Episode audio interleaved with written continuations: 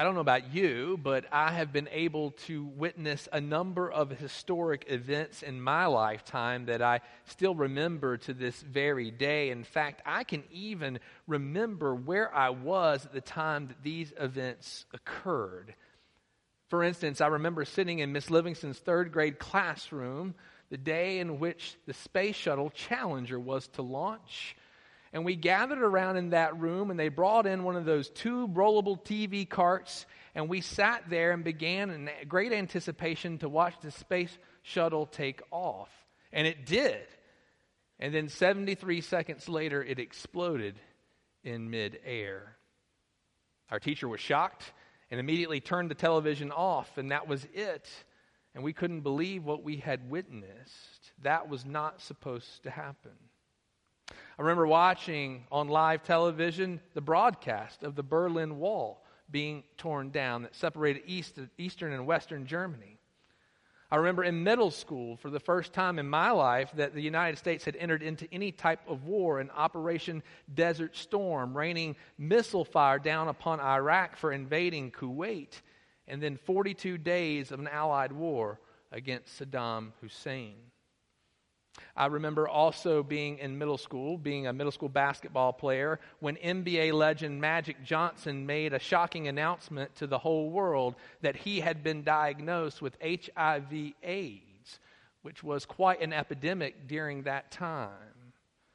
And then I remember his last days playing as a part of the 1992 U.S. Olympic men's basketball team, the greatest team of all time, also known as the Dream Team. I remember being in college studying for an exam when coverage came on of the Columbine High School mass murder, being in shock.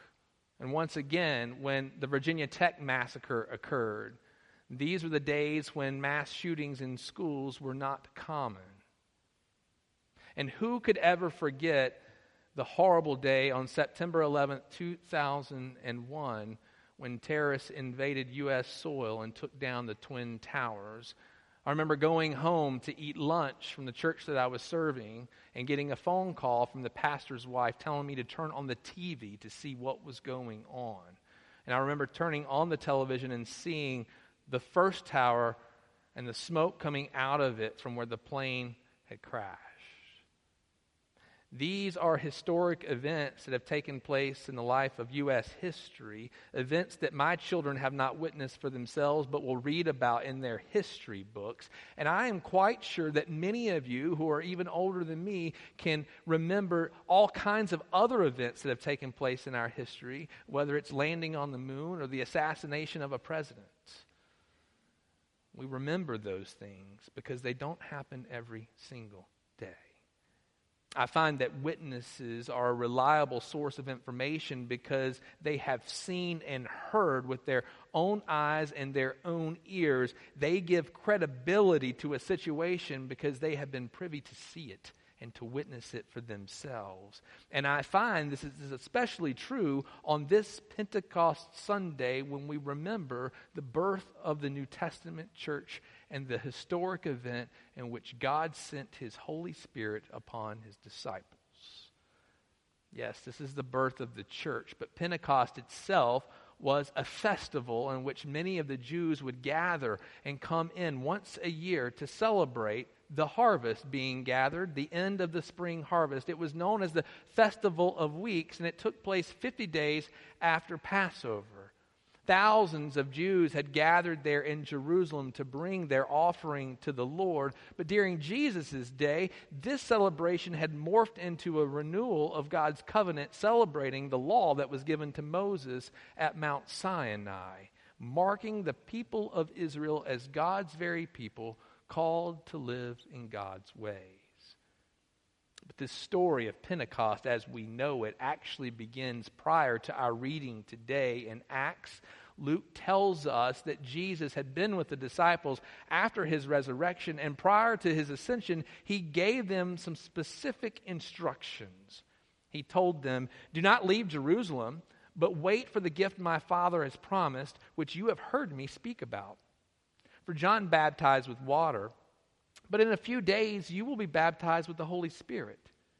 Then they gathered around him and asked him, Lord, are you at this time going to restore the kingdom to Israel? He said to them, It is not for you to know the times or the dates the Father has set by his own authority, but you will receive power when the Holy Spirit comes upon you, and you will be my witnesses in Jerusalem and in all Judea and Samaria and to the ends of the earth in obedience to Jesus' command, the disciples stayed there in Jerusalem, hiding in a house, waiting for God's promise to come true the promise that they would receive the Holy Spirit, the presence of God, who would empower them to be living witnesses of Jesus Christ, not only in Jerusalem, but to the ends of the earth. It's fitting, actually, because they have been with Jesus for three years of his ministry. They have witnessed everything that Jesus has done. They have seen it firsthand. They've followed him wherever he has led them. They have witnessed his teachings. They have witnessed his interactions with others, his compassion and his mercy upon those who were sick and who were oppressed, his ability to feed the masses with just a few loaves and a few fish, his authority to drive out demons, his miraculous ability to walk on water and to even send them out to preach and to heal in his name. And they have even witnessed the greatest event of his life of all his crucifixion and the glory of his resurrection. But despite everything that they've witnessed, and even the risen Christ before their very eyes, they are still scared. Waiting in Jerusalem is not the wisest move for them. They know what will happen if the Pharisees who arrested Jesus and who had him crucified find them too. It would be easier for them to return back to Galilee, to go back to what they know, to go back to the fishing boats, and to return to life as normal that would be the easy way to deal with such things, but they don't take the easiest road. They listen in obedience to Jesus' command to wait in Jerusalem. And when finally the day of Pentecost had come, they were all gathered there in that one place, and Jesus' promise finally comes true. Suddenly, a sound like a blowing of a violent wind came from heaven and filled the whole house where they were sitting. And they saw what seemed to be tongues of fire that separated and came to rest on each of them. And all of them were filled with the Holy Spirit and began to speak in other tongues as the Spirit enabled them. God showed up in power and filled them with the Holy Spirit, and they began to speak in other languages, which got the attention of all of those who had gathered there. They had heard the violent sound too. That's what drew them to where they were. But then they began to hear these disciples speaking in their own native language. Now, most Jews spoke Greek or Aramaic, but there were many who had come from far away who did not speak those languages. And now they hear these redneck southern Galilean peasants who are not educated speaking in their own language, and they can't believe it. They're bewildered. Aren't these Galileans? Aren't these Galileans? And they're speaking the wonders of God in their own tongues? What is going on? Others see this sight and they begin to rationalize it. Well, they've been drinking. They've obviously had too much cheap wine and they're drunk. But this will not satisfy the disciples the ones who were hiding in a house come out of that house into the streets and they address the crowd. Peter begins to address them, saying, Look, folks, it's nine o'clock in the morning. We are not drinking. God is doing something amazing here, and you are living witnesses of it to this day that God has poured out his Holy Spirit upon us. And he begins to quote Joel's prophecy, ensuring the reliability of what is taking place before their very eyes because these Jews know that the Holy Spirit is real, that it is the presence of God, but they understand that God's presence would come upon people in power to empower them to perform a specific task. The temple itself, where they worship, could not have been built without the gift of the Holy Spirit coming upon the people and giving them the skill and ability to do such things. The Spirit of God came upon the prophets as they gave messages to the people, whether it was warnings or encouragements as they sought to be the people of God. But the difference is, is that the Spirit of God would come upon people and then would leave them. And today, on this particular day at Pentecost, the Spirit had come upon them in power and was there to stay. Jesus had even told his disciples before he was crucified, he told them this. He said, If you love me, keep my commands, and I will ask the Father, and he will give you another advocate to help you and be with you forever the Spirit of truth. The world cannot accept him because it neither sees him nor knows him, but you know him, for he lives with you and will be in you. And so Peter, enabled by the Holy Spirit, goes on to explain to all who are gathered there that Jesus is Lord and Messiah and that they have been blinded to it. In fact, he kind of incriminates them and says, His blood is on your hands. He came bearing witness to God and you didn't believe him. The scriptures tell us that they were cut to the heart in his message and they said, What then shall we do? And he says, Repent and be baptized, every one of you, in the name of the Lord. And you too will receive the Holy Spirit. And in doing so, Luke says those who accepted his message were baptized, and about 3,000 were added to their number that day. Now, that's a new member celebration if there ever was one, right? The megachurch started at Pentecost. And the crazy thing is, the Holy Spirit was working in such a way that allowed the timing of this to happen in such a way that these people who had traveled from far away, who came to Jerusalem and who came to faith in Jesus, went back home and began to do what? To share what they had seen and heard and experienced by the Spirit's work in their life where they were. God had taken an opportune time, allowing the Spirit to come upon these disciples in such power, communicating this message in such a way, like a spark igniting a forest fire, the church was set on fire and set ablaze. There was no stopping it. These disciples who were scared and who were timid and who really wanted to go back to Galilee, they were unsure of what they were supposed to do all of a sudden their demeanor changed and they became emboldened and without fear began to share that message in the very place where Jesus had been crucified not too long ago. And I can assure you that they did not do that merely on their own power. No, they were enabled by the Holy Spirit to speak in languages unknown to them and to do it without fear. We celebrate today that the church was born. In fact, if you think about it, you and I would not be in this sanctuary today had the Holy Spirit not been at work through the disciples at Pentecost, leading them to share their faith and igniting an explosion in which the Christian faith was shared across the world. We are recipients of that faith because someone has shared it with us first this small group of disciples never envisioned the magnitude of their impact on the Christian faith in the world. They had no idea that Jesus was serious when he said to them, Very truly I tell you, whoever believes in me will do the works I have been doing, and they will do even greater things than these because I am going to the Father. Did you, did you hear that? Jesus said that they will do even greater things than that. You will do greater things than Jesus? Than Jesus? Really? Come on. Jesus is right about this, though. Not because we're greater than Jesus because Jesus had promised us the gift of his presence, the Holy Spirit, to be with us. And Jesus' ministry was limited to that of Israel, and he will send these disciples out to the ends of the earth to share in such a way that many will come to faith in him. It's not of their own power, it's from the power of God.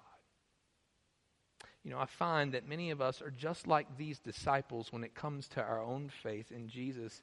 We trust Jesus with our lives. We believe that He is Lord and Messiah for us.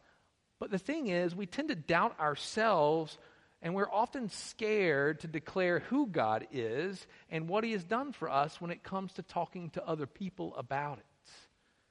It's far easier for us to support missionaries around the world by giving of our financial means. If we give it to them, then they can do that for us and we can pray for them. But Pentecost reminds us that we have a part to play in that story. But the truth is is that we doubt our abilities to articulate our faith. We worry about what other people might say about us, and so often we feel ill-equipped to share the doctrines of the Christian faith. We can read a text like this of Pentecost and we can say, well, you know, that's an historic event that happened in the past, and the truth is is God doesn't work like that anymore. We don't see that in our world today. I mean, many people say, well, when was the last time somebody was given the gift of the Spirit and they spoke in another language and led someone to Christ? I asked that question this morning. I said, show of hands. We had two, two who raised their hands and said, yes, that has happened to me. So it does happen today. But sometimes because we don't experience that, we become complacent in our faith when it comes to sharing it beyond these walls. But I've got good news for you. The story of Pentecost should encourage us as the church because in it we find disciples who are just like us scared, timid, and they don't know what to do, and they feel ill equipped. And you know what? They spent three years with Jesus. And even when I read the end of Matthew's gospel, there is a little tidbit whenever Jesus is about to send into heaven. It says they were with Jesus, the resurrected Jesus, and they worshiped Jesus, and it said, and some doubted and some doubted. They've been with him this whole time. I think we get a pass, church, but we don't get off easily. Because the truth is is that even though they doubted themselves and they were scared, they were obedient to listen to what Jesus commanded them to wait in Jerusalem. And in doing so, God would show up and do the rest. God would do the heavy lifting. The Holy Spirit would enable them to do what they could not do on their own. They weren't great orators, the Spirit gave them the ability to speak and to share what God had laid upon their hearts.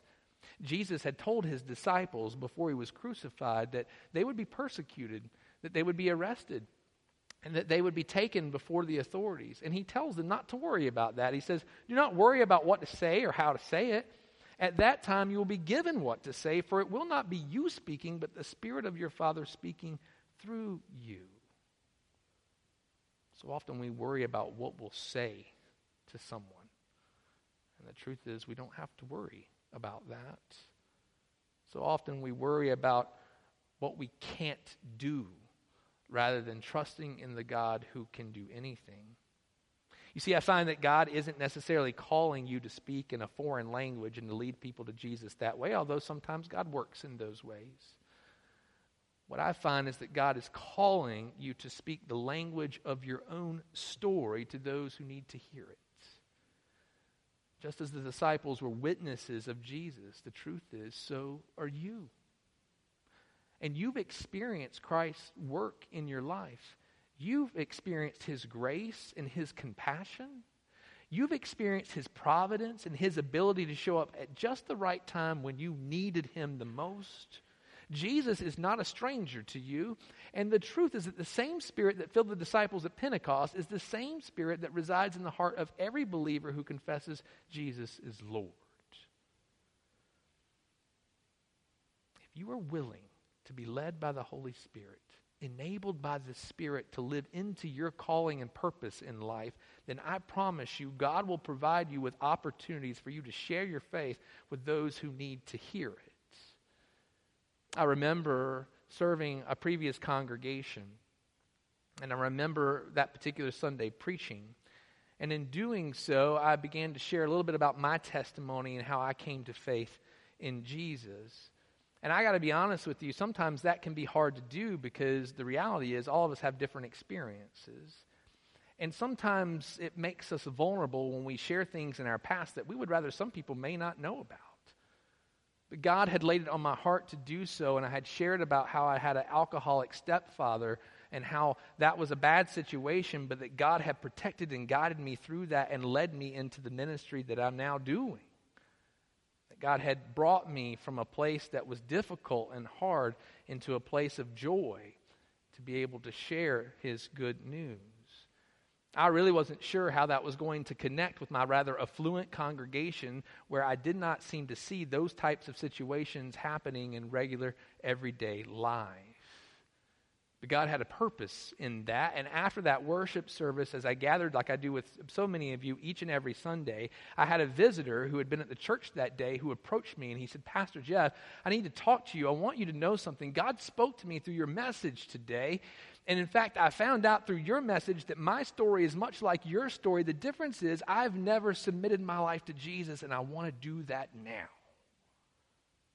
And I said, okay. Well, let's pray. And right then and there, he invited Christ into his life for the first time. And not long after that, he was baptized in front of the congregation as an adult, and he became an active member of the church. Now, I have to be honest, I could have preached a really nice little sermon on Christian doctrine and how we should believe in Jesus, and that's a good thing, but that's not where I felt led. That's not where the Spirit led me to go. The Spirit pushed me to do something that I was a little uncomfortable doing. I didn't want to share with everybody, but in listening to the Spirit's lead, God had worked a miracle in this particular person's life, leading him to the Lord for the first time. I didn't speak in tongues. I spoke English like I'm speaking to you right now. But I spoke in a language that connected with somebody who needed to hear it. And I believe that the same is true for all of us. For you and I are living witnesses of Jesus' love, grace, and compassion in our own life. And there's no doubt that others could pick up this Bible and they could read it cover to cover and they could learn about the same Jesus that we worship. And it happens in which they come to faith in that. But I find that others need to hear that we have experienced this Jesus and that he's not just someone who is in a book, just like so many other books that exist out there. I find in the church, we speak of what we know, we speak of what we've heard and what we have seen with our own eyes. And I find that there are people here in our own community who are struggling for various reasons in their lives who need to hear the stories of God's deliverance and of salvation.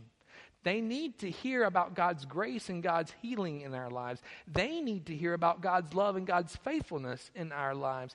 They need to know that the same God who has revealed himself to us in Jesus Christ is the very same God who will also reveal himself to them. Problem is, they're not going to hear about it if we keep silent.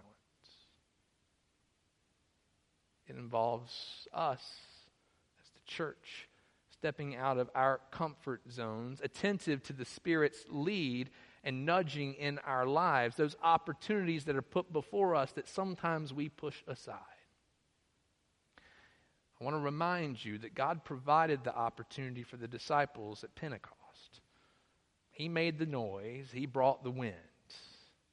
People gathered. And in gathering, they had questions, and the disciples had answers. That's how it worked. They didn't have to conjure up something on their own. They didn't have to think through how they were going to share that message. God made it happen for them and provided an opportunity for them to be willing participants in His work. You see, I am confident that the Lord of heaven and earth will not only provide us opportunities to share our faith, but will also give us exactly what we need to share with those that we share it with. The only thing that is required of us is to be obedient and willing to do whatever the Holy Spirit leads us to do. And I find it interesting, and I don't think it's coincidental at all. The disciples received the Holy Spirit during the festival of weeks, the time to bring in the harvest. You know, Jesus said something about that. He said, The harvest is plentiful, but the workers are few. Ask the Lord of the harvest, therefore, to send out workers into his harvest field. And enabled by the Holy Spirit, they brought in quite a harvest about 3,000 in all.